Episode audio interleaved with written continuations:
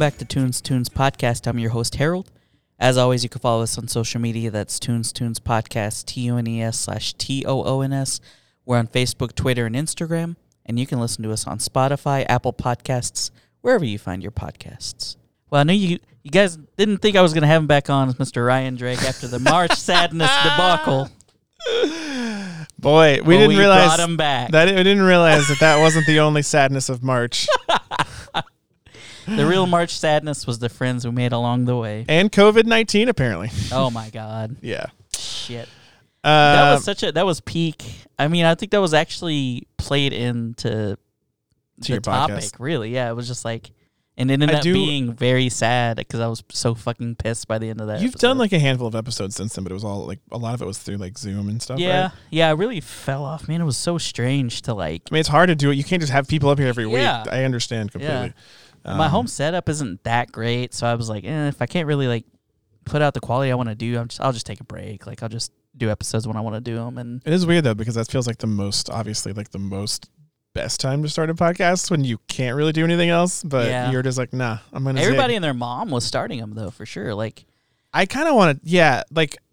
Not that I mean, there's a lot we could say about 20. I mean, I like to come here in, at the beginning of the year. I'm gonna make this uh, fucking. I'm gonna make this a tradition now. I'm declaring it tradition. I will be here every January, Harold, whether you like it or not. You're like Mariah Carey at Christmas. It's Ryan Drake at the beginning of the year. As soon as the clock hits midnight on December 31st, it's Ryan Drake season. You're like behind me. You're like breathing Uh-huh. on my shoulder. I'm just like creeping up. no, I do remember um, that when the pandemic started, we had just finished recording March Sadness, We did, yeah. and like it was coming out at the very beginning of quarantine, which was which I just I just remember that because it was like I just moved in with Bo, who was on the panel with us. All right. Still live there. We're still not we're still not divorced yet. Um, which is also crazy that I moved into that house the day quarantine started, Wow. and it was not planned that way. That's insane. It just happened to, to be like that. Shit. and like it, I can't imagine living alone like during quarantine. Like I, people still say like during quarantine like it's over, like it's not over, but during the, the, early the quarantine proper. yeah. Um, but yeah, I remember when when March Sadness came out, I was like, oh my god, finally something, something's happened. Well, and it was like that has been like the biggest performing thing on my show to date. Like that Really? that stretch of episodes, I had meant to. I put together. th- I was putting together a thing to like show you guys like how many listens it got like over the life of it, and I need to like send that, redig that up and send Hell that to yeah. you guys because it was like I'm glad that it worked. it I'm was gl- like huge numbers for like the biggest numbers that I've ever gotten on the podcast really, for that series. Yeah, and you couldn't even cash in and get new sponsors because I of should. else I know pandemic. 'cause the world was ending. I do. I did feel. First of all, I remember when we recorded that last one. I was like kind of drunk. You had beer sponsors, and I was Oh, like yeah. drinking. And I don't think any of us realized that like you were mad, bad. And I felt Dude, I bad. was I, big felt mad. bad. I know. I felt so bad. And like as soon as we were done, I don't know if you remember this. I remember this. When we were done recording, I we tried to act like, well, that was a funny act, like that you did, like you pretended, and then you were just like, mm-hmm. Get the fuck out of here. No, you're just like very quiet. You're just like, mm-hmm. I'm like a cool. shutter down kind of like when I get I'm not a confrontational guy, so when it happens I'm like I'm just gonna recoil into myself. Do you um I know we'll talk about the OC I'm sure in a minute, but like do you remember at all the OC season 1 finale? Yeah. Do you remember when Ryan was leaving to, at the end of the episode and he goes to Seth's room and he gives him the map back? That is me. That was totally I'm a- you. I'm I just watched that episode last week and that's exactly what you were doing to us. Cool. Yeah, you just Cool. like weren't even looking at us. You were just looking at the other way, just like, cool man. we're like, oh, okay. And it's so like cuz then later, you know when you like look back, you're like fuck, I was like being such a little bitch about it. But no, so- no, no, I felt the same way though because I would listen back. I listened back to that episode and I was like, "Oh shit, I shouldn't have said." Like there were some things I said that I was like, "Oh man, that was kind of mean." I think I said like, "This is garbage" at one oh, point, Oh, and yeah. I was like, "Oh, that was too far, probably." it was It all. was- It was a joke, obviously. I was in my feelings for sure. Anyway. That was so funny, man. I was like, "Fuck you guys." I remember at one time, at one point in the episode, Emily said something. I'm like, "Then why'd you fucking ask?" or something crazy like that. It got so bad. Like I had friends were texting me like, "Damn, did Really? y'all like get in a fight after that?" I was like, "Dude, no." Like, that would have been that's good. That's like pro wrestling content. That's how they just like script out fake arguments and stuff. punch Emily right in the face. Oh boy! Shout out to Emily. Have I beat her yet in uh in appearances on this show? After this one, you may be Oh, close or have overtaken her. That's right. So just don't have her on for another year. Um, she can't let, can't let her overtake you. Mm-mm. Speaking of the OC, Uh-huh. great segue. You're welcome. If you've kept up with the Cohens, hey, this has been my favorite podcast. I can't believe you love it so much. I fucking love the OC I- so much. I know. And uh, I've been watching it on HBO Max. I can't. I've Mm-hmm. Got to fucking slow down on the show because I'm gonna like burn through the episodes faster than you guys are doing the show, and I don't want that to happen. I gotta watch. That's it in real insane to me that you think that like that's that that's your problem because we feel like the opposite. Like, and I know we just kind of talked about it a little bit, but like trying to do four episodes a week, I'm I'm thinking like who has time to watch four episodes of the OC a week and then another two hour podcast about those four episodes of the OC they just watched? I mean, I guess people do have that. Um, but I've also had people tell me the opposite. Like, I cannot keep up with four episodes plus your podcast. It's a, yeah. It's yeah. That's something we kind of get into. Because we recorded all the episodes Right. already, but that's something we kind of get into. Is like it's there forever. It's on demand. It doesn't need to be. It's not a weekly show that needs to be listened to like weekly. Like Right. it's it's it's at your own leisure. You guys take your time. Don't feel obligated to like just power through them. Just unless watch you're them at your unless you're. Harold and you just I've got it. I'm, mainline. I am. Yeah. I'm pumping the brakes. I've I love that you love it. Thank you. Uh, but yeah, I mean, I actually love the story about how it, it came about. Like it was such like a such peak millennial energy about like it was like a tweet. Um, yeah, I don't even remember. I think I originally made a tweet that was a joke because, like Chelsea, what's crazy about it is that um, Chelsea, Dylan, and I, they went to college together, so they knew each other at OU in college. I met them both separately through different things. I've only, but I've really only met them like a handful of times ever. Like Chelsea and I used to write for the Lost Ogle at the same time, so we went to like, a couple like events through that. Dylan I actually met through my I don't he and I've never actually talked about this. He and I met through my ex girlfriend from like 2010 or something. They were friends, and she introduced us, and like we kind of just were like cool with each other, and we started following each other on social media. And then I always I used to run into him all the time when I worked at the Oklahoma and like in the underground tunnels when he worked downtown. Oh, right on. But like it was just weird that like I knew them both separately, they knew each other separately, and then we um And you all three love that show. we all three love that show. And I had made some dumb tweet about the OC like months ago, and Chelsea thought it was just so funny. I remember she was, she was like, "That's the best tweet of the year," and I was like, "That's very nice." And then like a couple weeks later, she was like, "Should we start a podcast about the OC?" And even when she said it was a joke, I was like, "I feel like this is gonna go somewhere." This like, gonna spiral. because like I don't know if you remember when Kellen and I were on your show Yeah, yeah, yeah.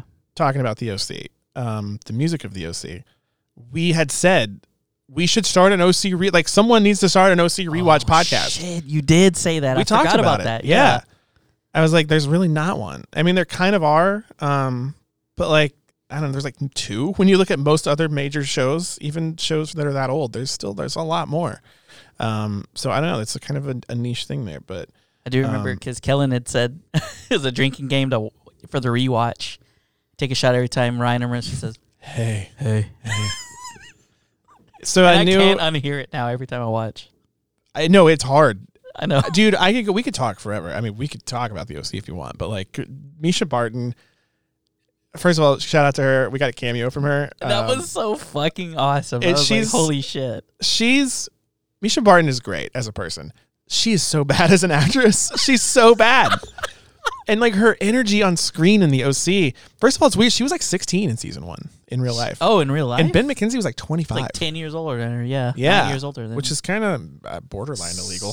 um, but yeah, I mean, the ages of- the people in real life is so interesting to me. Who follows who on Instagram? I don't know if we've gotten into that on the podcast yet. Um, I don't remember what episode that I don't was. think but, so. Like, who, like, which cast members follow whom on Instagram is really interesting to me. wow. And um, who, like, they're just their political views. We talk about a lot. oh yeah, uh, Anna. Anna is like a hard conservative, like dipshit. Samaire Armstrong, hard conservative, like QAnon conspiracist. Um, but obviously she plays the total opposite of that on the OC. I'm sure her views have changed over the years, but Keep that shit in Pittsburgh, Anna. that's right. Um, but like the guy who plays Luke, Chris Carmack, who I fucking love. Rewatching the OC has made me love Luke so much. He's so great. It- yeah, great. Um, he's made me love. It's made me really hate Seth Cohen. I just, I, Dude, I cannot stop. Okay, this is good. This is the OC stand section sure. of the podcast. I am shook about how much of a piece of shit he is in the show, and I've never noticed. Well, we didn't know that. This is another thing we get into a lot. Is like we didn't notice because we were young. We were dumb, just like he is in that show. Like we were very similar to him. We were very selfish and self-serving, because that's who you are as a as a kid, right? But then you rewatch it now. Like I'm in my early 30s now. I'm like, oh my god, I sucks. hate this guy. He's a piece of shit. There's like small things too. I'll watch an episode. Like I just watched an episode where Ryan's taking the trash. It's like a small thing. They're walking and talking, and he's taking the trash out, and Seth's like, or he's like, "Hey, uh, help me grab this trash." Like while they're talking, and Ryan walks off with one bag, and then Seth just Seth walks with walks him but leaves the bag. it. Yeah, yeah. and Ryan goes that. back and grabs the bag. I'm like, "You dickhead!" Like such Just a so small much- thing, but I'm like, "You suck." I mean, I feel like it's the joke is he's self-absorbed. Like that's the joke, but it's also to a fault. That's not like you know what I mean. Yeah, I think I compared it to like it's not Seinfeld. endearing. Well, I've compared it to like in the way that Seinfeld, because they're all Jewish, right? That's kind of a Jewish thing. Right. I can say that's fine. Um, like Seinfeld was very self-aware and funny about how shitty they were as people. Like that was the joke. But like with the OC and Seth, it's very much not that. It's very much like this is just who he is, and I don't know.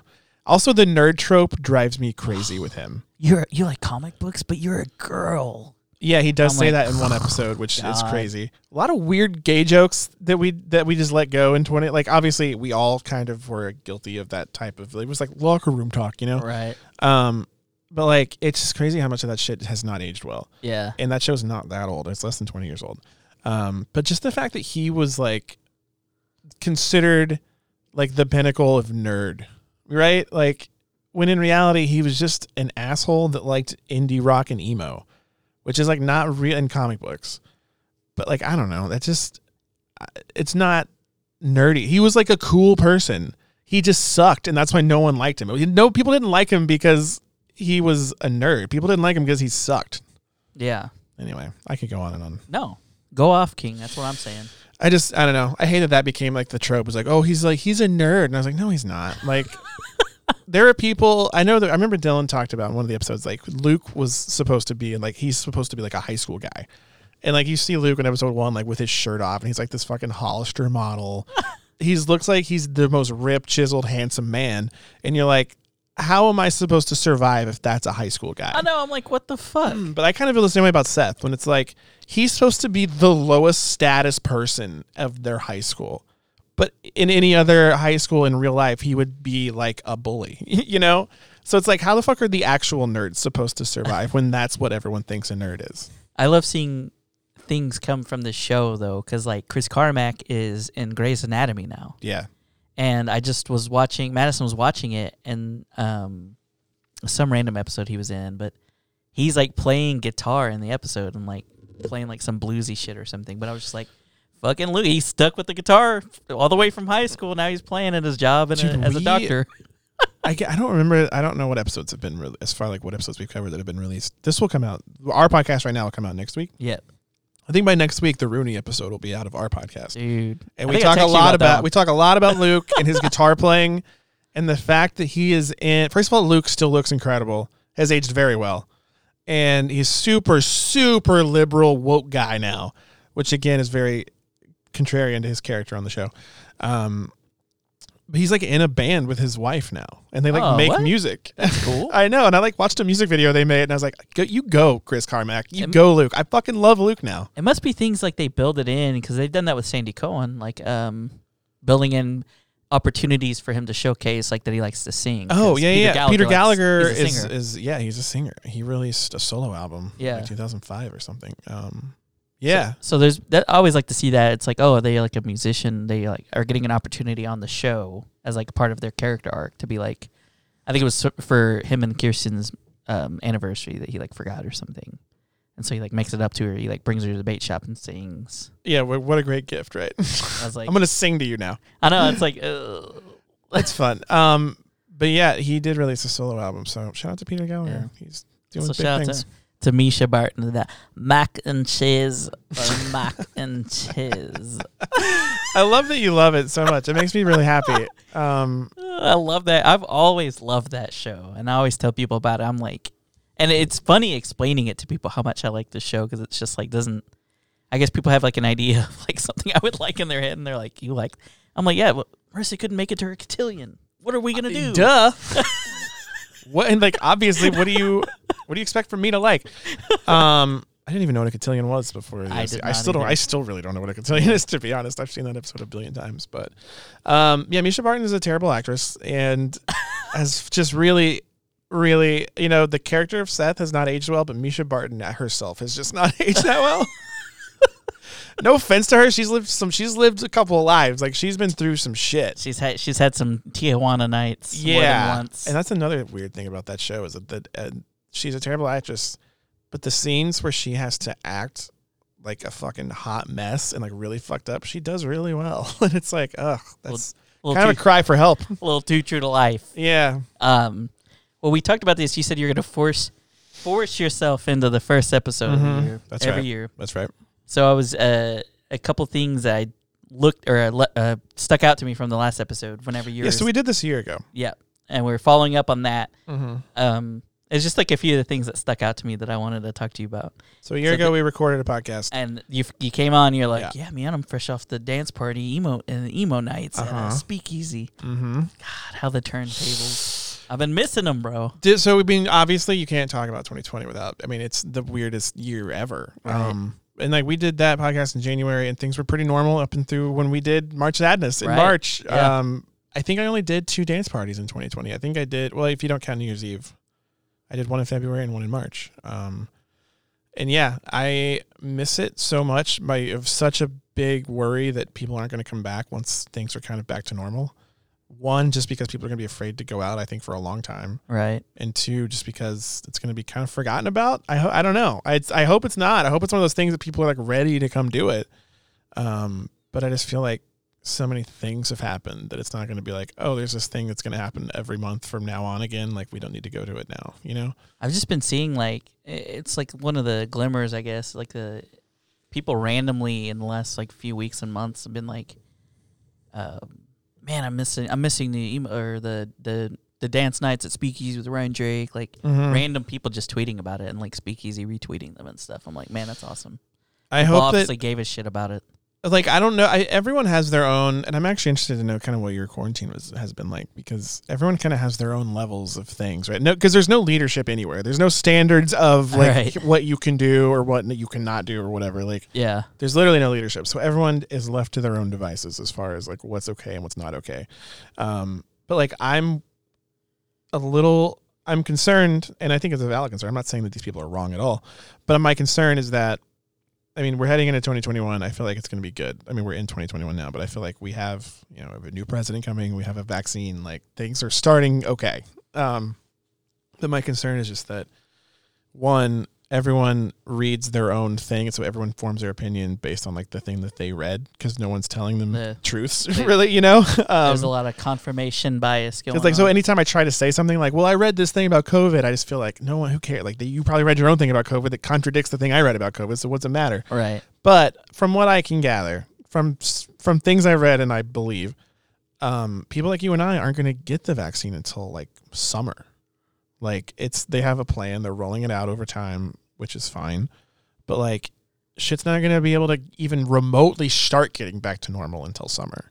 But even then it's like if we did a dance party in July, are people going to come in July to a fucking packed as fuck dance floor? Like Probably not. They're gonna be like ease me back into it, you know. Like I'm not ready to go be in large crowds again after what just happened. So I don't know. I feel like it could take a while. It's gonna take a while. I'm worried about festivals. Like every festival's been pushed Oh, and pushed yeah. and pushed and pushed, and now like Coachella and Bonnaroo are all supposed to be happening in September, and it's like That was one of the other things you were talking about last year, Bonnaroo. Rage Against the Machine at Bonnaroo was like the big thing. uh, Raging Against the Machine was at Coachella. Or yeah, I don't know if the Coachella. Bonnaroo lineup had come out yet, or if I was just predicting. It was just coming. It's about to come out this week. By the time that we listen to, is what you said on the show. Like okay. We, we, I think we recorded right before it was released. It did come out, obviously. Um, Rage Against Machine was not on it, but they were. I think they were at Coachella. I believe. Yeah, I think you're right. Actually, Um, but yeah, like it's just every festival's been pushed and pushed forever, and now they're scheduled tentatively for September 2021. And it's like I, I hope I don't know like even I mean I guess I guess my thing is like if there's a vaccine, cool, we've got the vaccine. Are we just gonna go party now? Like is that it? I just it feels weird. I mean I'm down. I'm here to do it. I'll do it. It just feels like I have this thing that I think people are going to be very reserved for at least Well, another it's just- year. yeah, I mean, it's just we don't know. We don't know. Yeah, I mean, it's just it's too. Plus, we've kind of become like a thing that I've really. Uh, it's hard to say like there were good things that came out of this, but there were some things that happened that wouldn't have happened if we didn't have the pandemic. Obviously, we would much rather have not had the pandemic, but there were some cool things that have happened as a result of it. Like, and for me, one of them was just like I don't drink hardly at all anymore, but because we can't go out and party, right? Um, but it's just like I've gotten used to and kind of enjoy just hanging out of my house now. Like I don't feel the need. I don't miss going out. I don't miss going to bars. Um, and I think every, I think a lot of people have kind of fallen into that.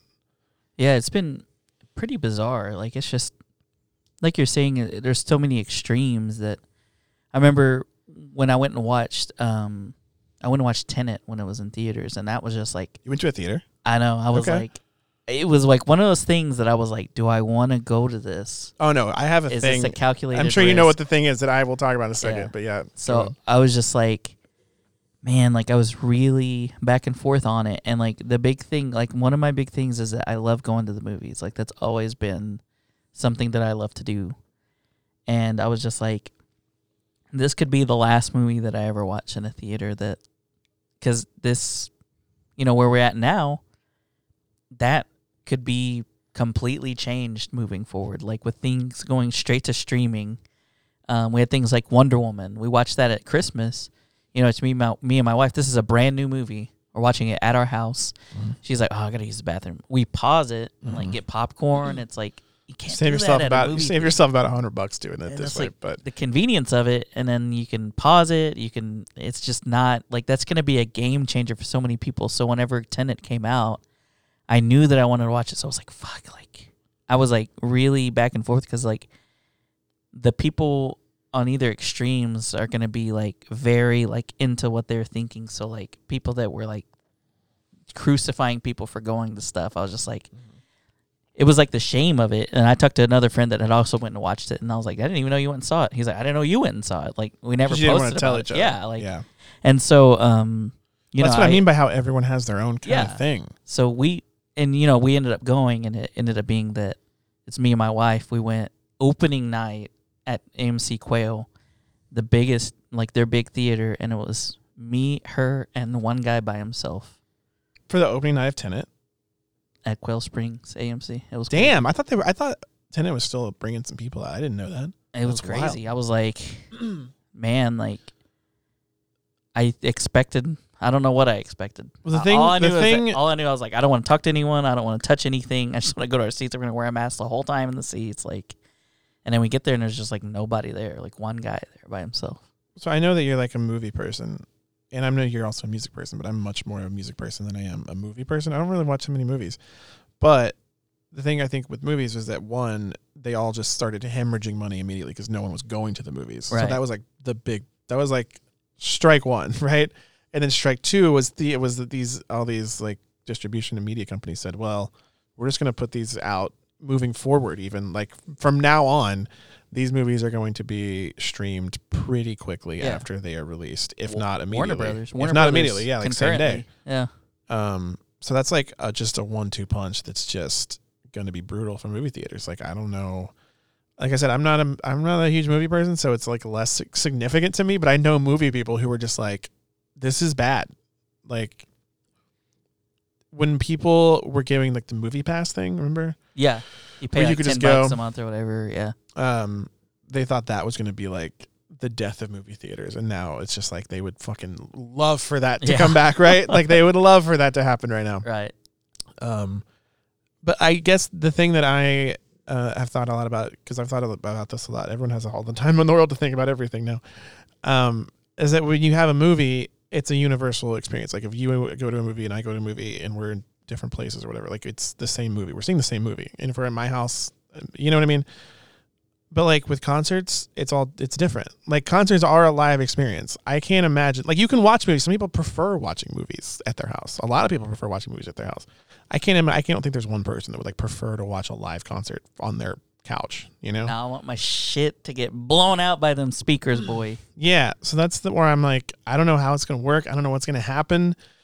At some point, it'll come back. Hopefully, there's enough venues around that survive. Like it's it's bad. Yeah, it's it's been a big thing, man. Like that is literally my two things. I love music. I love movies, and it's like. Mhm. You know, I, I had tickets to see a show at, at the Diamond, and you know, it got rescheduled, and I was like, "That's fine. Like, they're being safe. That's good." Got rescheduled again, and then it got canceled. Right. and then they rescheduled for this year and because of conflict issues two shows got dropped albuquerque and oklahoma city What band was it? silverstein Nice. And so i was like gonna go see them but now it's like well shit now i can't go see them so now it's like well like how is this gonna impact that industry like I, that was early I mean, on it's I talked easily. I think. I think it's the most up against the wall industry as far as for sure there are no other options. Like you're either doing concerts or you're not doing concerts. Right. There's. I mean, you can try to do live stream stuff. Like I know Tower Theater has tried to do some things like that, but like right you need live. You need big crowds to survive. it's just different man like i mean honestly don't know we don't have the answer so it's just so tough when you have to speculate like how is this going to impact like what's this going to look like at the end of 2021 Well, it's weird to think that there's these artists that. um I mean, I used to kind of know who's going to go on a touring cycle soon, who's due for, or who's on an album cycle. They're going to want to go tour on that or whatever. And now, when I think about like you know, just as an example, Kacey Musgraves. I, obviously, I love her. Was listening to her album the other day, and I was like, man, I saw her a bunch of times last year. I have literally no idea when I'll ever see her again. Because even when things come back, it's like you have, to, you know what I mean? Like even when things come back, it's not like every artist is just going to tour immediately. Like they have their own shit to do, and like who, like I don't know. I just remember never really having that thought before of like, I really like this band. I bet I get to see them in the next year somewhere somehow. And now it's just like I have no idea. It's kind of weird. It's a weird feeling. And like, if we want to talk about 2020 stuff, Dua Lipa, obviously, I'm obsessed with her. I'm fucking, I love her so Dua much. Dua Lipa can't miss. I mean, She that really just can't. goes without saying. best song of 2021 already. That song she's on with Kylie Minogue. It's so fucking good. it dropped January 1st. It is great. Um, but like she had easily my favorite album of 2020. A lot of, I mean, there's a lot of good music that came out this year. Narrowing my top 20 down was really hard. The hardest I think it's ever been for me. Um, I don't know if that's because the music was good or if that's just because I had more time to listen to more music or what. I don't know. But Dua Lipa had easily my favorite album. It's just perfection in my book. Was that Like, future nostalgia? yeah, it came out in March. Um, wow. I know. Shit. But that's the thing is that she did a live stream concert, and I was super. I loved it. It was called Studio 2054. She did it on Black Friday, and I loved it. It was so good. It was highly because like I, the ones I can't stand are just like you're gonna pay 20 bucks to watch some dude with an acoustic guitar sing at you for 30 minutes. It's like eh, that's not for me, right? Some that's some people's thing. That's not my thing.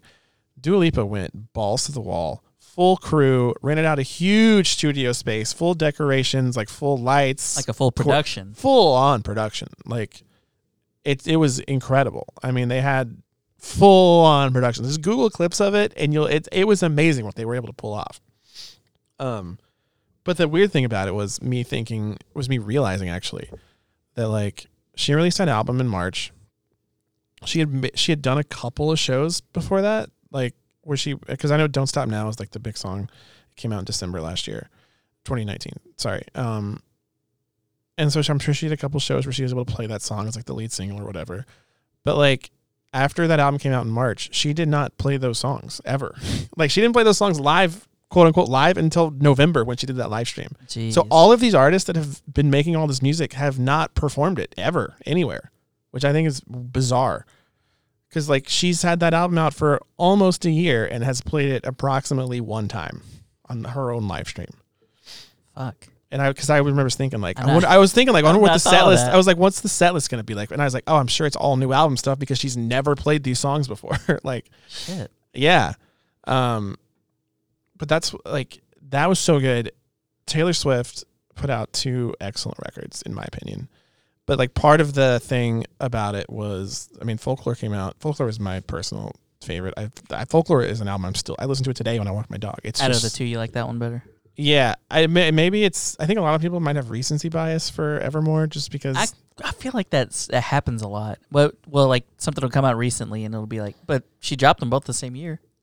Yeah, I think I mean some people really like Evermore more than Folklore. To me, it sounds more like just kind of the songs that weren't good enough to make it onto folklore. The- you know, the B sides. kind of. I mean, I've compared it to like Justin Timberlake's 2020 experience, and then he did 2020 Part Two, Right. Yeah. and it was like not nearly as good as 2020 when, Part One. when that dropped, uh, you, you know Jacob uh, Galatia.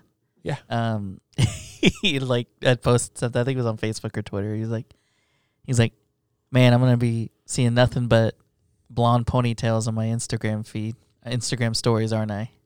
And it was like the album of the Evermore. oh, for Taylor, I think you meant for the 2020. No, okay, like, yeah, yeah, yeah. The Evermore album cover was like that. Her, Yeah, yeah, yeah. He was like, I'm just gonna see nothing but a flood of. And so every time, I remember every time. I think it was that week. You every time I screenshot saw it, it, and would, send it. To, absolutely, I'd send it to him. absolutely. He's like, man, fuck you. That's what I thought about you when I got in the car on New Year's Eve and they were playing "The New Year" by Death Cab for Cutie. You love to see it, folks. Um, but like I prefer folklore. I mean, I think folklore is. I'm a Taylor Swift fan. I know a lot of people are not. I love Taylor Swift. Um, and I think folklore is her best album she's ever made. Um, wow. Yeah. And I we can talk about that in a minute too. The kind of these artists that I'm into and like their progressions. But like, um, she did this thing, but like she made this album. She's Taylor Swift. She's like one of the five biggest musical acts in the world. She made this album in July and has still never. I mean, she's never played any of these songs live, right? Man, I've you're blowing my mind right now because I like I've not thought of that. She Like, did do it. so she did it. She did a Disney Plus like Yeah, that like, show. yeah. It was like her hanging out with Jack Antonoff and um not Bon Iver, the other guy, um No, the, the, guy from the National, There's a dude from Steel Train. Jack. Jack Antonoff. That's crazy. Yeah, he I was didn't he like was he was like a big part of that album. Oh wow, that dude's Um, pretty talented. Well, Fun. that's what, dude. When we were just talking a minute ago before, and I was like, I'm looking at who's coming out with albums in 2021. I was like, oh, that's an interesting one. It was Bleachers oh right, because Bleachers, I guess, other is- band. Bleachers is gonna have an album coming out in 2021, and I really like Bleachers, and I feel like Jack Antonoff is doing. I almost, I literally almost said the Lord's work, even though because he's worked with Lorde, he made Melodrama, which Wow. is one of my favorite records of the last 10 years, and he's also worked a lot with Taylor Swift, and I just. I'm really interested to see what this new Bleachers record is going to be like that comes out in 2021. Anyway, she made a Disney Plus show, and it was her playing those songs in a studio. Um, but it's still, it's not a live performance. I mean, the Dua Lipa thing is not really a live performance. Right So they've never played these songs before. to a crowd. Yeah. That's nuts, man. That's so crazy. That might be how the that might be how the industry shifts, though. I mean, same with movies. They're not playing the crowds; they're playing the I know, but I can't. But the thing, but that's the difference. That's what I'm trying to get at. Is like I can't imagine if you're saying you can go see Dua Lipa live at the Chesapeake Arena, or you can watch her do that same show live from your house. I'm gonna go to the Chesapeake it's Arena, right? the same. Yeah, it's two different. but like with movies, it's a lot. There's a lot. The lines are a lot more blurred. I feel like. Yeah, for movies, I think it's like the convenience thing, and it's just different. It's just a different media. Like you're not going for the event. You're going to say, "I saw Dua Lipa." Like you could tell people, "I was at that concert and you weren't." It's honestly a flex. I mean, but also movies you can almost recreate. Like people have massive TVs with crazy surround sound, Right, And yeah. like very comfortable chairs that are more and like they can save a ton of money on food, eat whatever they want. Um, but yeah, I don't know. Concerts and festivals, I just feel like are getting hit the hardest because of that. Uh, one thing you mentioned last year was the phenomenon of one Kings of Leon being at the top of the game at one point and then not headlining. I saw again. you fucking love Kings of Leon, man. I love that you love Kings of Leon and, And, keeping uh, up with the Cohens. And they um they're releasing new music just this week. Is it out? Jan- January seventh, they're dropping it. No, they- okay. They've been doing like teaser, like little. I clips heard From songs. I heard the clip of like the first one that they dropped last Yeah, week. Yeah, there's like been four or five of them, I think, and so I think they're just doing teasers until the day, and then they're gonna drop the new album. Maybe I'm gonna give it a shot. I mean, I don't dislike Kings of Leon at all. I just think that they're It was just funny. I just think that their rise and fall is really interesting. you mentioned them, and I was just like, that's so funny that they're just happen to be dropping an album this week when we're talking. I don't dislike them, but I don't love them either. But they are, um, I, they they could easily make a great record. Like I maybe they will. Maybe it'll be my favorite album. I don't know, um, of this year. But I will say that they are in that same category to me as and uh, as. And this is like all of my opinion. I'm not trying to act like I know better than anybody else. This is not March Sadness. I love the preface. Go I ahead. love this is not March Sadness where I absolutely did know better than anyone else. um, but they fall into that same category to me as some of the bands we talked about the other day, is like the Strokes. Oh And- right, because yeah, we t- we're talking about the new abnormal. yeah, like, like, the is this- Strokes, Kings is- of Leon, Yeah, um, Tame Impala. I can't remember if AJR AJR may have been late 2019, but like none of those bands to have been interesting to me in a long time. if ever. Like Kings of Leon were interesting to me when they were the biggest band in the world. They were Wow. the biggest band in the world. Um, the Strokes are really. I like the first Strokes album a lot. Is this it? Yeah, 2001, I think. I believe you're right. 20 years ago. Um, but like ever since then, it's just gotten progressively like, oh, they're still doing that. They're still just doing the Strokes thing. And then when the new Abnormal came out, I was ready to love it. I was ready for like pandemic jams, and I just I listened to it once all the way through, and it was just like I don't need to listen to this again. There, like there was a we had a, a similar viewpoint on um what song was that? Uh was it the Blink One Eighty Two song that sounded yes, was it Bad Decisions? sounds like a sounded like by Matt Skiba Blink One Eighty Two. I was at work. Uh, I think I was at work.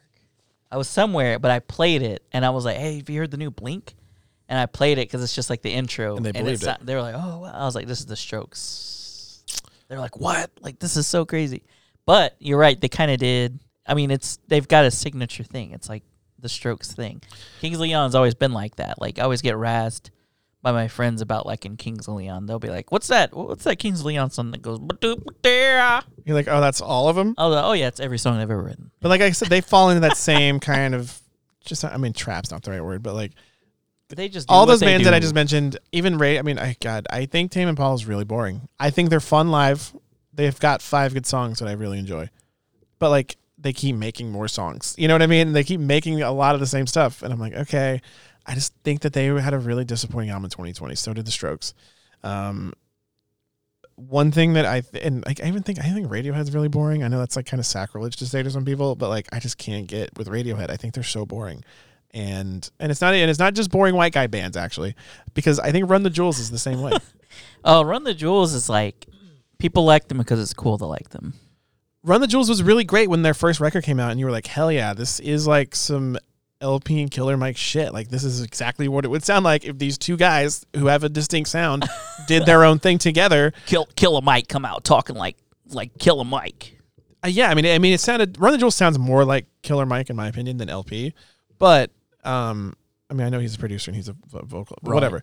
Um, but like they, to me, and it was, again, my opinion, they just keep remaking the same albums. Like it's just the same sound They over found- and over they again. found the formula, baby. They're like, let's just run the shit into the ground and get get paid. Run the shit, run the jewels. um, Run the shit from a butt. what I think is interesting as far as those bo- as like boring white guy bands though is, and I this is hundred percent biased. I know a majority of people will probably disagree with this.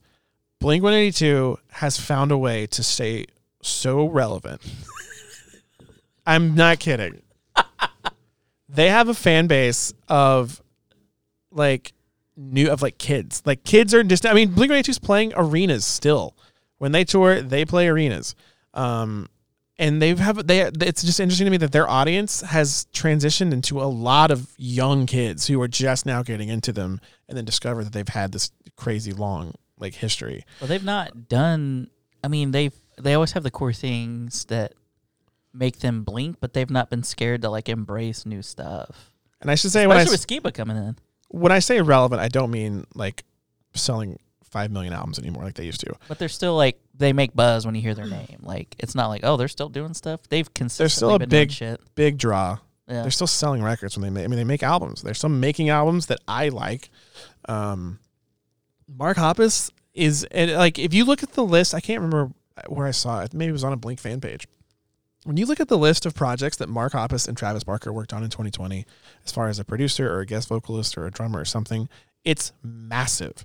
Like I saw a thing that was literally praising Travis Barker for saving pop punk and keeping it relevant in 2020 because he's on so many different like things. Machine Gun Kelly and all that. He's on so many things. Um, Mark Hoppus in general has produced quite a bit of stuff, even back when Blink was like, you know, mid two thousands. Like I think he worked on Motion City soundtrack and shit Oh yeah, like that. remember he was the vocalist on that first Simple Plan single. I'd do anything. He was like a He did the he did a verse. He did a verse. Yeah, yeah, I close my eyes. yeah.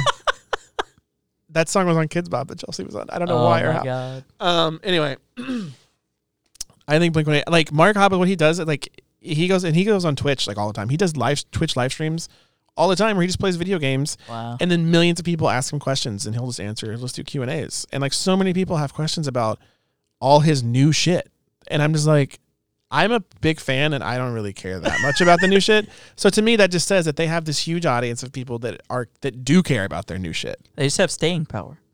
Yeah, I mean, again, I'm not saying that they're the biggest band in the world. They're not, but they're still super relevant, and I think it's cool.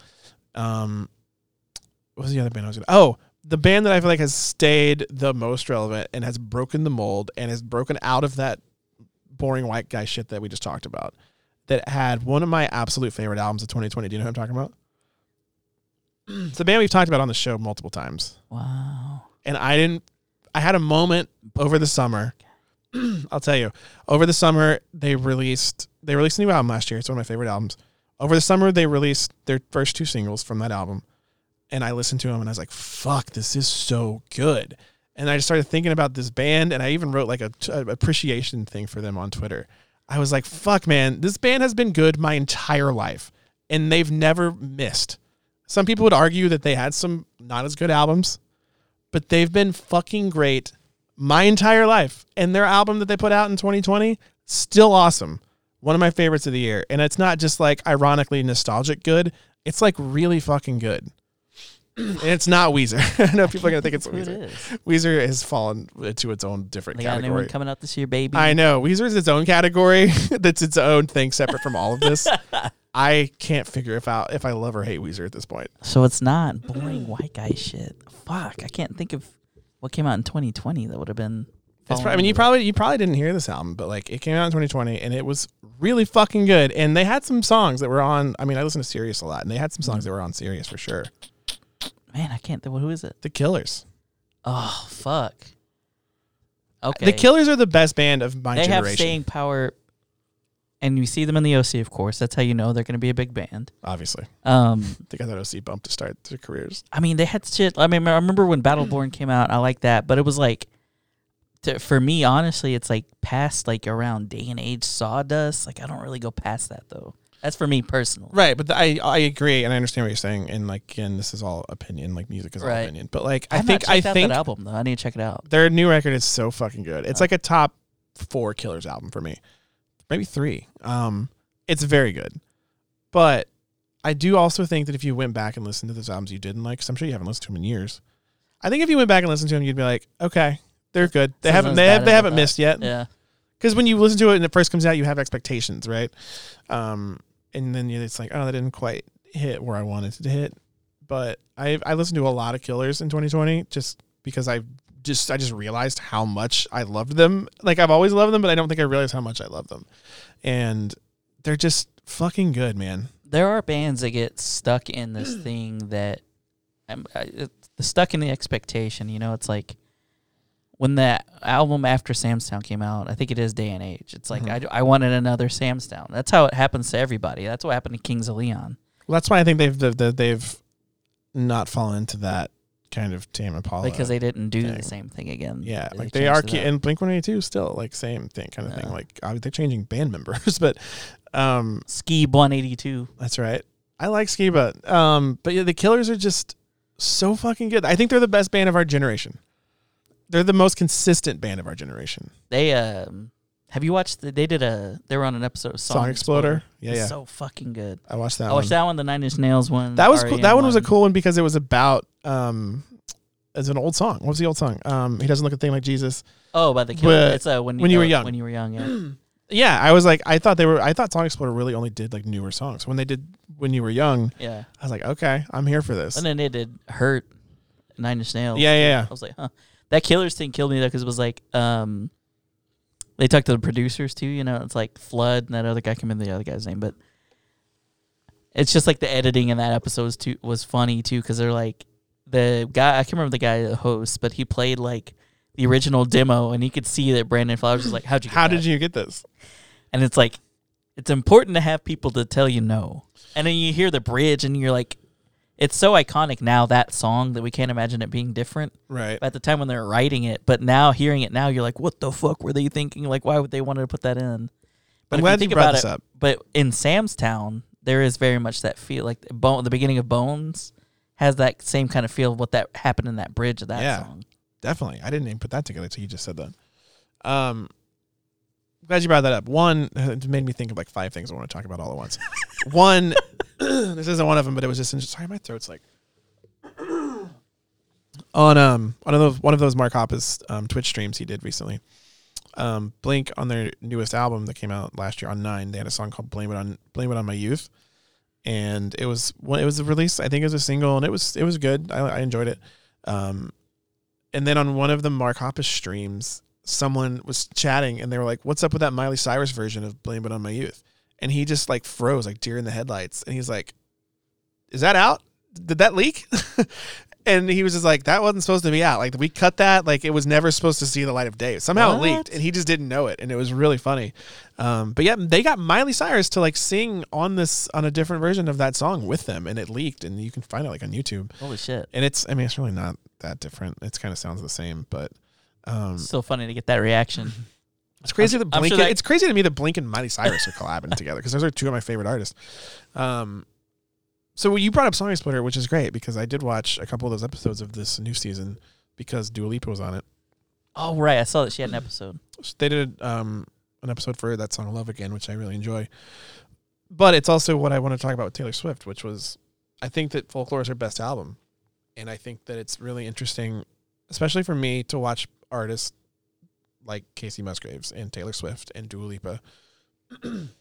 like, um, again, these are artists specifically to me. I'm not saying that like I'm not great, not breaking ground here, but like Taylor Swift went through this awkward phase of country singer, like overly produced pop star, like when the rents shake it, shake it off, and then she fell into this bizarre, like everyone hates me, and she made that out Reputation album, which was bad. That's a bad album. I love Taylor Swift. That's a terrible album.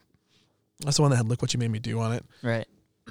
Um, and so then she was just in this place. It just seems like she was being told what to do. She was being like kind of pushed around. And when she made Lover, which was her first of like, she made Lover came out in 2019, which is like not that long ago. It was the first time I was like, that was my, that when she put Lover out, I was like, this is my favorite Taylor Swift album. And then she put Folklore out, and I was like, this is my favorite Taylor Swift album, which is not, this doesn't happen very often. Like, it's, it's rare that an artist will put out a new album and that becomes your favorite album by them, right? Because you usually have like one or two you always want to go back to. Um, but like, it was really cool to me to see her just say fuck it all. And she made another documentary for HBO. The, the folklore thing was on Disney Plus. She made a documentary called Miss Americana that was out last year, and it talked a lot about what I'm talking about, which is like her getting away from her label, getting away from people telling her what to do, and just like doing her own thing and saying like fuck it, I'm Taylor Swift, I'm gonna do what I want to do. And I feel like it's so fun. And like I, I I brought this up because I saw a Dua Lipa thing today that made me think about this. But like I thought, I feel like as a someone who's followed Kacey Musgraves for a long time, she made two albums that were fine. One of them won country album of the year at the Grammys. But then she made, but then she made um, Golden Hour, and it's just like such its own thing. It's not a. I mean, it's considered a country album, I guess, but to me, it's really not. It's, the most uncountryest country album. It's more of a folk album than anything to me. yeah. Um, so she made that, and like when I saw her before, she was this girl that was trying to make it in country music, and like you could tell she was trying to make it in country music, and you could tell with a lot of that Taylor Swift stuff I mentioned, she was trying so hard to like do something that she thought she was supposed to do, I guess. And I, I only thought about this today because I saw like a, a Dua Lipa thing that she put that British Vogue put out today. It was like a four minute, like basically like a comedy sketch featuring Dua Lipa as like a dance teacher and I watched it, and I've been following her for a long time. I saw her for the first time like 2017 at Bonnaroo, and I watched it, and I was just really taken by like how just how much she just owned it. She was the most confident, like bad bitch in this comedy thing, and I was like, it's so cool that she is there, and like we saw Kacey Musgraves like figure it out and be like, fuck these people, I'm gonna do what I want to do. Like I'm the boss here. I'm gonna make the music I want to make, and she made what is in my opinion the best album of like the last 20 years. Dua Lipa is the same way. Like Dua Lipa made the best album of 2020 in my opinion, and it's incredible. And they even talk about it in that Song Exploder episode where she's like, "I have people around me. There was a specific thing on Love Again, which is the song they did." And she was like, "But this thing was something that I had to do. They were telling me it shouldn't be there, but I said, "Nope, I want it there." And she put it in, and it's like one of the best parts of the song. And I just think that's really cool to have these. This, I mean, I think it happens a lot more to female artists because they, it's a male-dominated industry. But to have these artists like Taylor Swift now making folklore and Evermore saying like, "Fuck it, I'm gonna do what I want to do," and you guys are either on board or you're not, but I'm gonna do what I want, and they end up making the best works of their career. So Jesus. I don't know why I thought about that, but I'm sorry. I, I'm sorry I went on that tangent. No, I was very uh, like wax poetic about. do I just think it's cool. I just think can't it's miss. I, I, just think it's cool that like you are a fan of these people and you see them doing a thing and now you see them like they found like their confidence Right. and they're making just fucking incredible art. I think it is cool too when you like you mentioned you've seen her at Bonnaroo like all those years ago, and it's like fuck, like I knew she was gonna make it. Like I knew she Yeah. was gonna be huge. Well, I knew she was. I knew that she should be huge. Yeah. And who knows if she actually, if Right, people ever true. will. But yeah, yeah, she's she's incredible. She's so young too. She's like 25, I always I hate hearing that shit. I'm like fuck, I need to get my shit together. but she's just so good. I need to release my album. um, uh, so you had uh, okay, okay. We have to Mhm. mention this. Sure. This is big. Almost. This was like breaking news. Stop the presses. Uh oh. You finally got the blink instance six seconds. Oh my God! Yes. you had talked about it on the last episode. I was like, it Did I him- talk about It it? took him a year to get it. Yeah, I talked about that. I can't believe I talked about that. Yeah. I oh wow. and it was. I wish I would have found that clip when I posted about it. This it. was like a week ago or something that you. It was like last week, wasn't it? Yeah, You were like, I, so- I got it. There's an Instagram filter. I'm sure if you heard that podcast, I talked about it. It's an Instagram filter where it's just your self. It's a selfie of your face. There's a timer above your head that counts up, and you just. The point is to blink your eyes. When you blink your eyes, the counter stops. I don't know how they do it. The counter stops, and the, the point is Russians, the the point is to. Oh my! I, they have all my data. Yeah. The point is to blink at exactly six seconds, not six point zero zero five, which I had done, which I was haunted by all of 2020 Haunted by. the point is six point zero zero zero. that's when you want to blink and uh i may i spent so much time like the holidays 2019 i spent so much time making all my friends do it i'm sure i made you do it um making all my friends do it all the time i was posting so much of it on my instagram story I gave up it after was like one track. so did it. frustrating it's so fucking frustrating it's like something that should be so simple and it's so f- maddening and I started seeing my memory posts of that like a week ago on Instagram. It's like, hey, remember when you were doing this a year ago? I was like, fuck, I forgot about Blink at six seconds. Blink at six seconds went away quickly when the pandemic started. Suddenly, more important things were happening. right. And I was like, man, I haven't done that in like almost a year. I'm gonna try it again. Within three tries, I got it, nailed it. Got it, baby. We would love to see it, a loop get closed so that came Yeah. full circle. I was just like, you know what? It I'm came to ending, fruition. I'm ending 2020 on a high note. I was able to blink at six seconds. It's something that has been wrecking my psyche. It's that's All right. year. That's a jewel in your crown. That's how you can rest your laurels on that. Oh my god, I can't believe The that. I can't believe we talked about that last year. That's funny. I I was listening back to the episode. I was like, no fucking way we talked about that. That's, That's great. crazy. Um, you mentioned that you had a resolution last year Okay. that in 2020 you're gonna you weren't gonna let yourself mindlessly str- scroll on TikTok and Instagram. How did Yeah.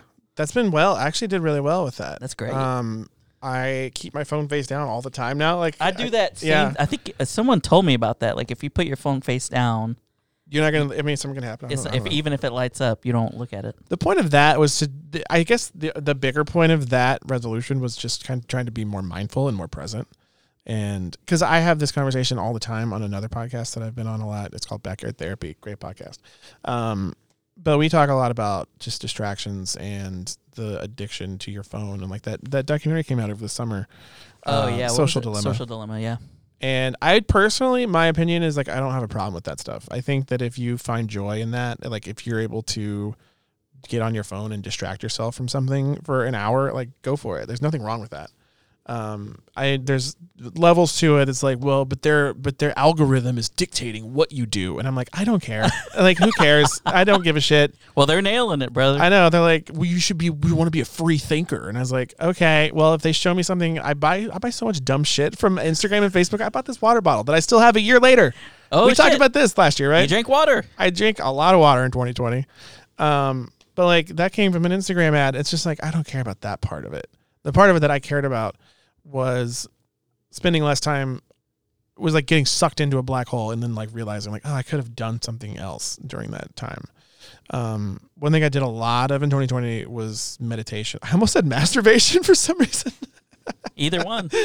Uh, I mean both, honestly. No, um, was meditation, um, which just helped a lot with that kind of mindfulness and being present and like focusing on our conversation and not wondering like, wonder what's going on on TikTok right now. Um, also, who, di- who just died?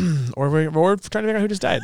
Um, but uh, TikTok also kind of maybe it's maybe it's just like the the cutting edge douchebag in me, but TikTok kind of fell off. I feel like like it it was cool before, and I this is like the most douchey thing to say, but it was cool before like all the celebrities got on it. You know, that's how the same thing happened with Twitter when it was just people making original fun stuff, and now it's just celebrities promoting shit. Like, um, I mean, obviously there's millions of different areas of TikTok that you can fall into, but um, it just became a lot less interesting to me, I guess.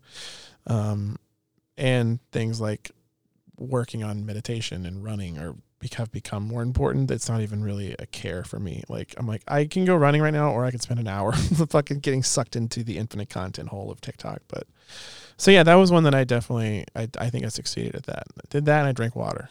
Drink. I'm Ryan Drake and I drink water. Yeah. Wait, what about you? I remember I asked you about your resolutions. I did not do a very good job. I remember being, yours were uh, something along the lines of like you wanted to be more decisive, Yeah. right? Is that right? Yeah, and Hell yeah. Okay, you weren't. Those are my resolutions again for this year. Okay, that's fine.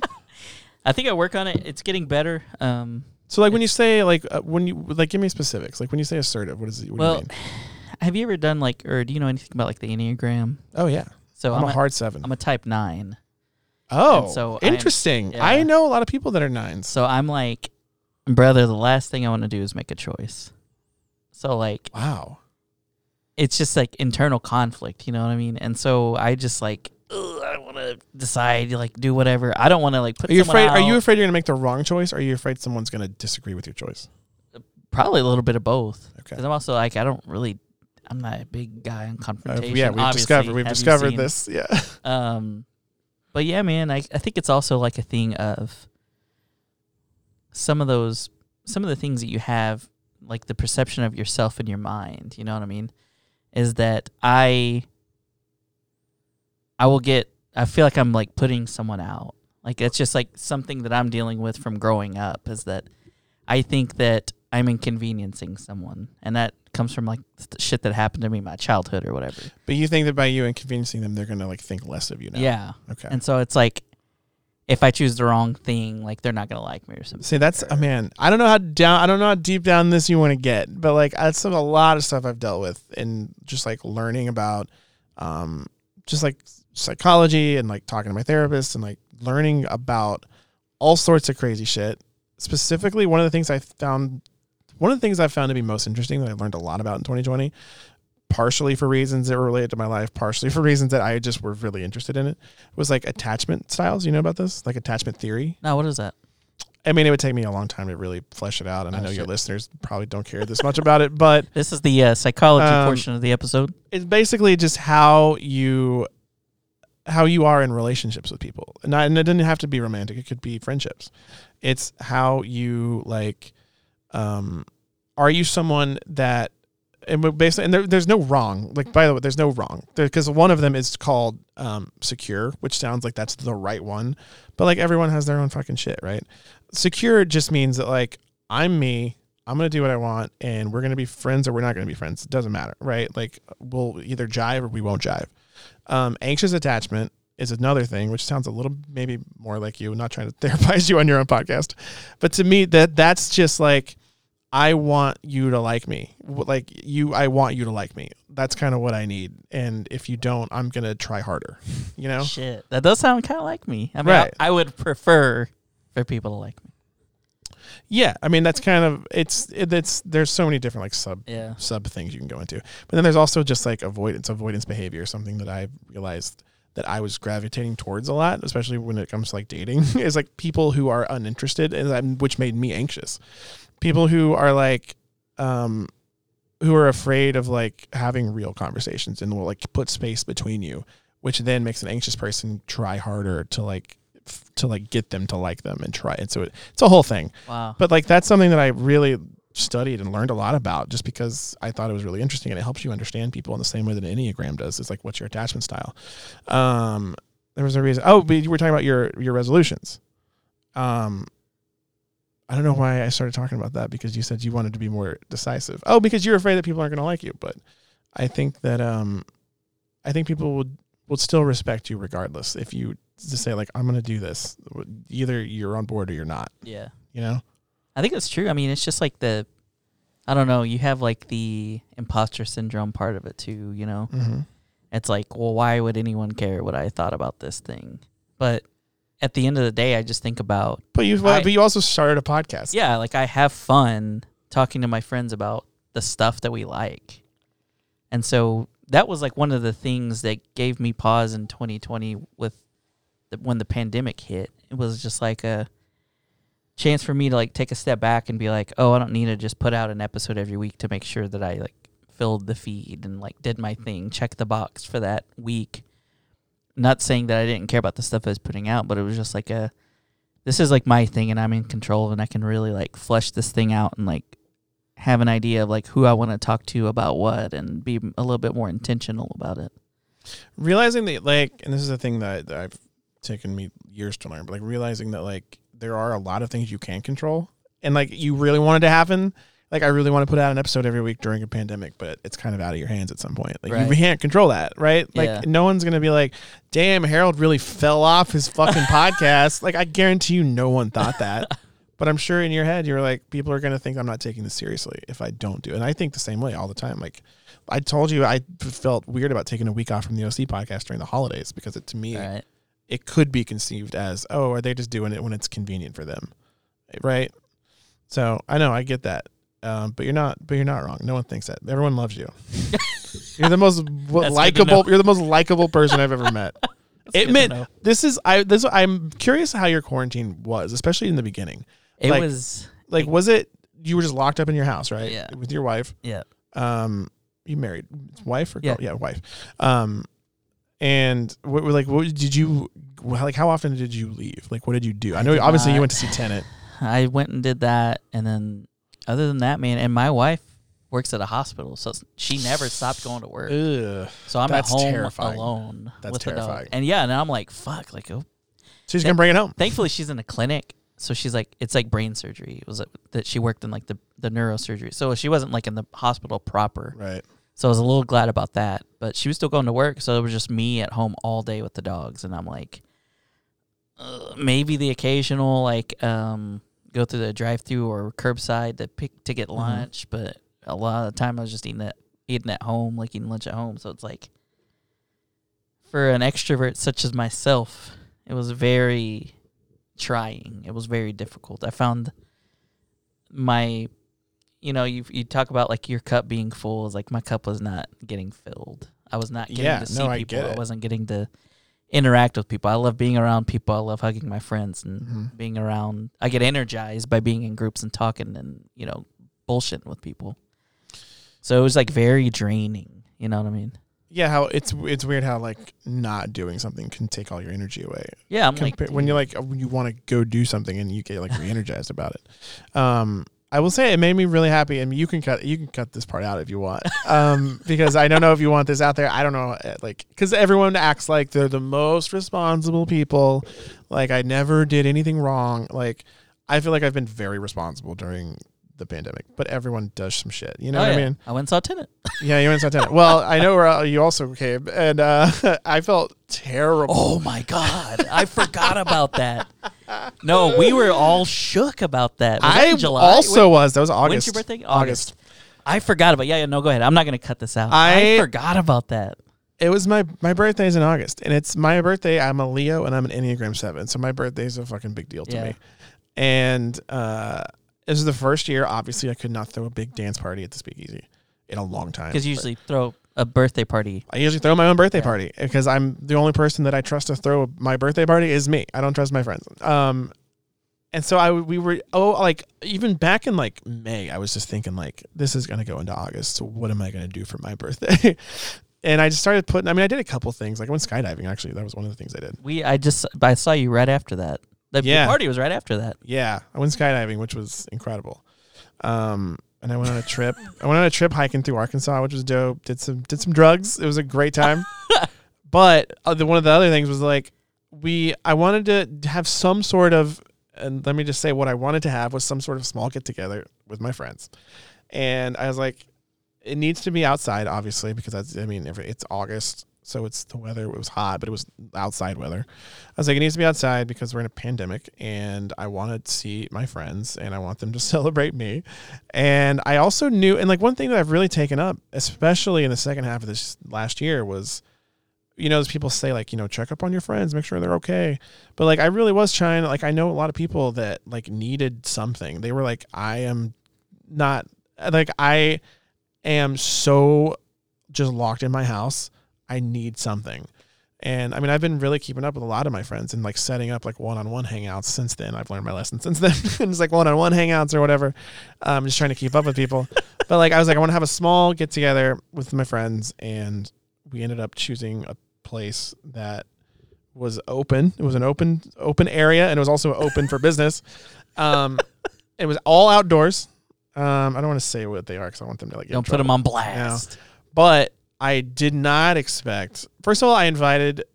I did the wrong thing by inviting a lot of people because I expected not many of them to well, show up. Well, that's what you do, but so many people had been deprived that I'm sure everybody. That's like, what it was. A fucking thing it was like happening. I thought I'm gonna invite 50 people and maybe 15 of them will show up because for good reason. I wasn't going to be mad if they didn't show up. For good reason, they don't want to come out during a pandemic and be around other people. I get that. What I did not expect was one, the place we went was already pretty crowded.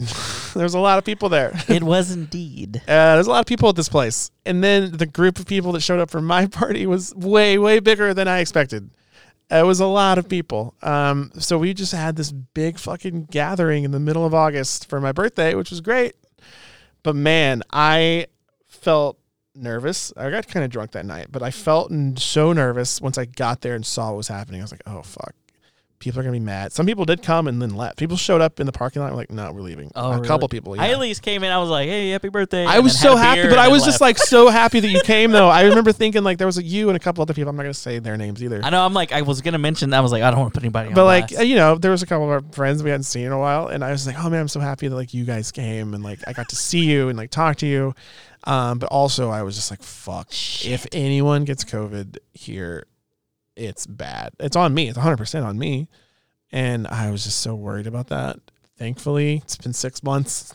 No one from our group, from my party, got COVID. I- dude, I cannot believe that I forgot about that. That's Yeah. so crazy. I was like, and I felt bad for how fast I left because I was like, oh no, no, not at all. Not at all. You shouldn't. But I was like, I felt bad that people that that many people showed up, and I was like, oh my god. I was happy. It makes me feel good that that many people showed up, but at the same time, I was like, oh. but it must have been that that so many people were cooped up. They were like, a fucking thing I can. I prefer to think I'm it was going." uh, more about me, but yeah, but that too. That too, yeah, that obviously. too. No, but I did like when we get there, and then it was like another one of our friends that I was sitting by was like, I did not know. Was he like this- super nervous? I did not. Yeah, they're like, He's like super anxious. I did not know this many people were gonna be here. I didn't either. I was like, nor did I. Yeah, it was a thing. I'm glad no everyone has survived, and I feel bad. I felt kind of bad about it, Dude, but at the same time, once it was passed, I was like, that's kind of You know- bad. I was, I did feel like it's kind of cool we pulled that off. yeah, I don't think you should feel bad, man. Uh, yeah. Anyway, I don't know why we ended up talking about COVID in our lives. well, you asked but, me like- about uh, oh, your resolutions. my my my quarantine. yeah. Yeah, oh, yeah. and we can't we can't. We've got to finish out the episode with the biggest, the biggest W you took. Okay. I can think of two. Okay, if we okay, we can talk about both because I mean, one's really fast. Mister Mister Biba, um, Mrs. Beabadoobee. Biba Doobie, baby. listen back to this episode. Listen back to the episode we did last year with mister Mhm. Ryan Drake. That's right. He 100% called the rise of one Beabadoobee. She is just killing it. Um, I couldn't believe I started seeing her everywhere. I was like, "Fucking Ryan knew." she is killing it. She, I think I said I'd put her on my my my spring or like first playlist of the year. I make fun Yeah. playlist every year, Yeah. and uh, yeah, she had that big big song from TikTok that that um the song about dying. I can't remember Yeah, what it was. The Powfu song. Um, it was that big big song from TikTok where she he just kind of sampled one of her acoustic songs, but she got credited for that. Obviously, it's featuring Beabadoobee, and then from there she just in the summer just launched into a fucking full on like rock and roll punk rock princess. There you go. Um, and she's just been killing it, man. She is filling all of the spaces and checking all the boxes that I wanted those bands like The Strokes and Tame Impala to check, but she's doing it instead. Like artists like her. Um, I just think there's this new generation. We the, the the thing that TikTok is doing that's fucking killing it is breaking a lot of new artists and also reinvigorating old songs. Yeah, like they did the um I'm just a kid challenge with like the dog. Yeah, I'm like, man, like people are hearing about Simple Plan, like yeah. that would have never heard about them and stuff. Like I like that. Like Beabadoobee is going to be massive. Um, I was thank you for for pointing out that I was very on board a year ago. Um, but like when I made my favorite songs of 2020 list, I um realized that there were a couple songs on there that I learned about from TikTok that like one of them was from 2015. but like I didn't care. I was like I'm I'm bending my own rules here because I didn't hear that song until 2020. I don't care if it was made in 2015. I heard it on TikTok and I was like this is really good and I got really into it in 2020. I feel like that should count. But like that's what TikTok is doing. Like TikTok is really running shit in the music industry. Dude, the freaking yeah, like uh Dogface. That whole shit was insane. The, Fleetwood the Mac- streams of Fr- Fleetwood Mac, and then did you see like shelves of Ocean Spray being gone? They Fleetwood gave him a Mac fucking truck. Like ended up goddamn. being one of the top streamed artists of 2020 because Yeah. of that. I think was it Chelsea that said she had them on her top, but it was like before Dogface. Yeah. She was like, "That's so crazy that I like was happened to be listening to them, and then that happened, and it was like their stream." I mean, they went had I had a, I had like a like a list of like the artists that were the top from like the rock charts. I think from 2020. And, like Fleetwood Mac was like towards the top That's nuts. of like the top streamed like rock quote unquote rock artists of 2020.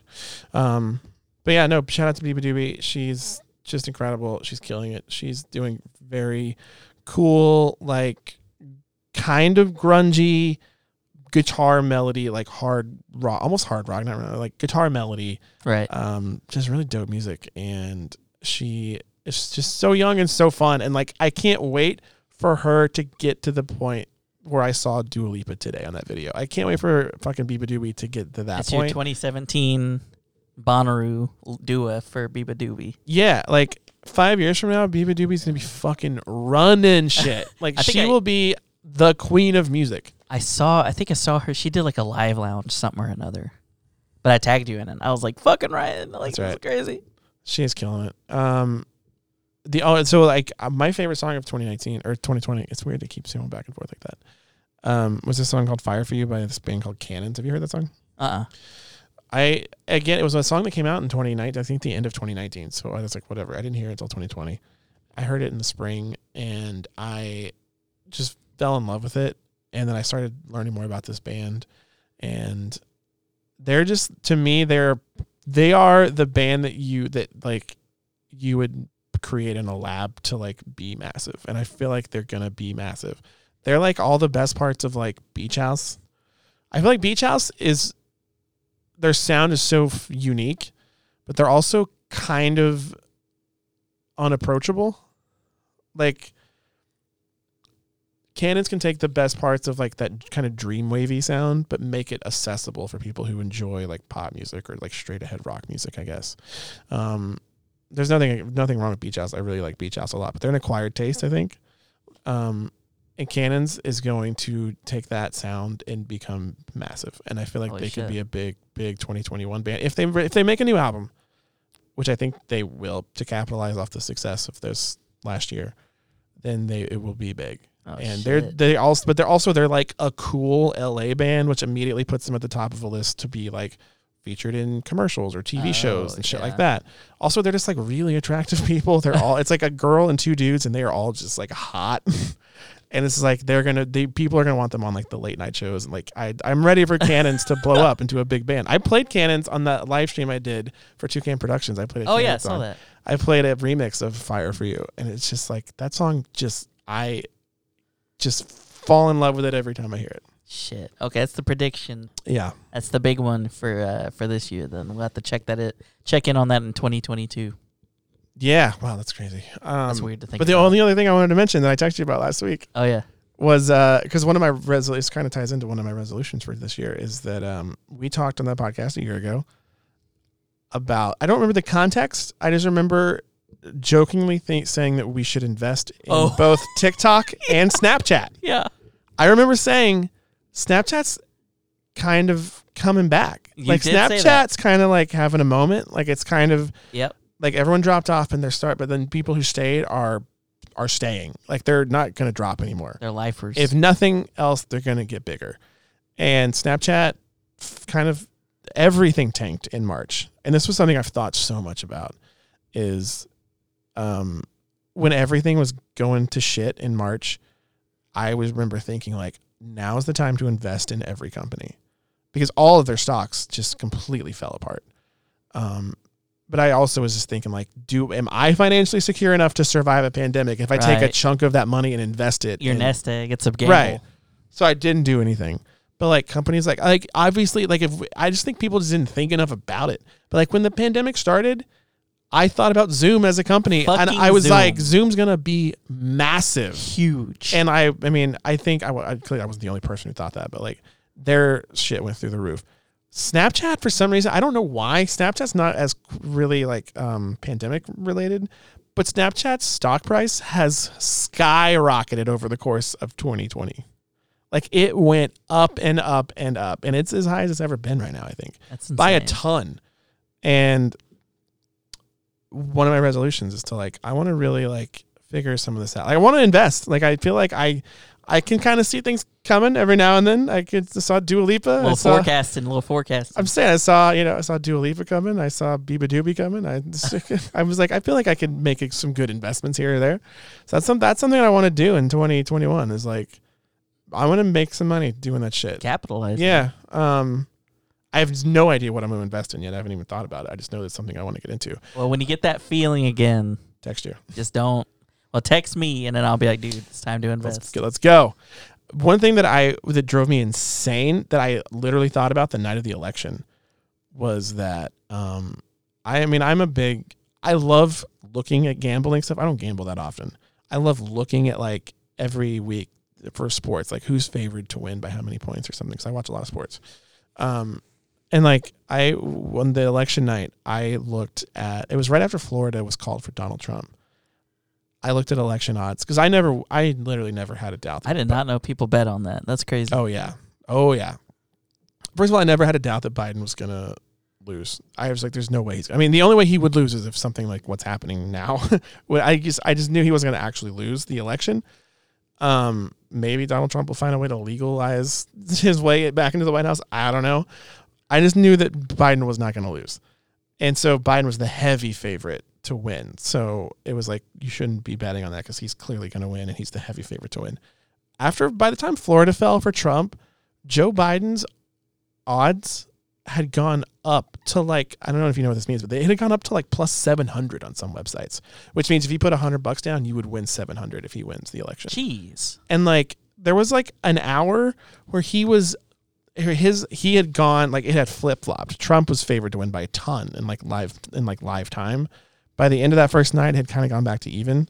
But there was about an hour where you could get Biden at like plus 700. And I was like, I just need to get everyone. We all need to put all our money together and bet this right now because he's not going to lose. We're going to make a ton of money if we bet this. So I want to do more shit like that in 2021. Okay, trust your instincts. Yeah. You've got them. You've got them razor sharp. Yeah. Fuck. Yeah. That's so good.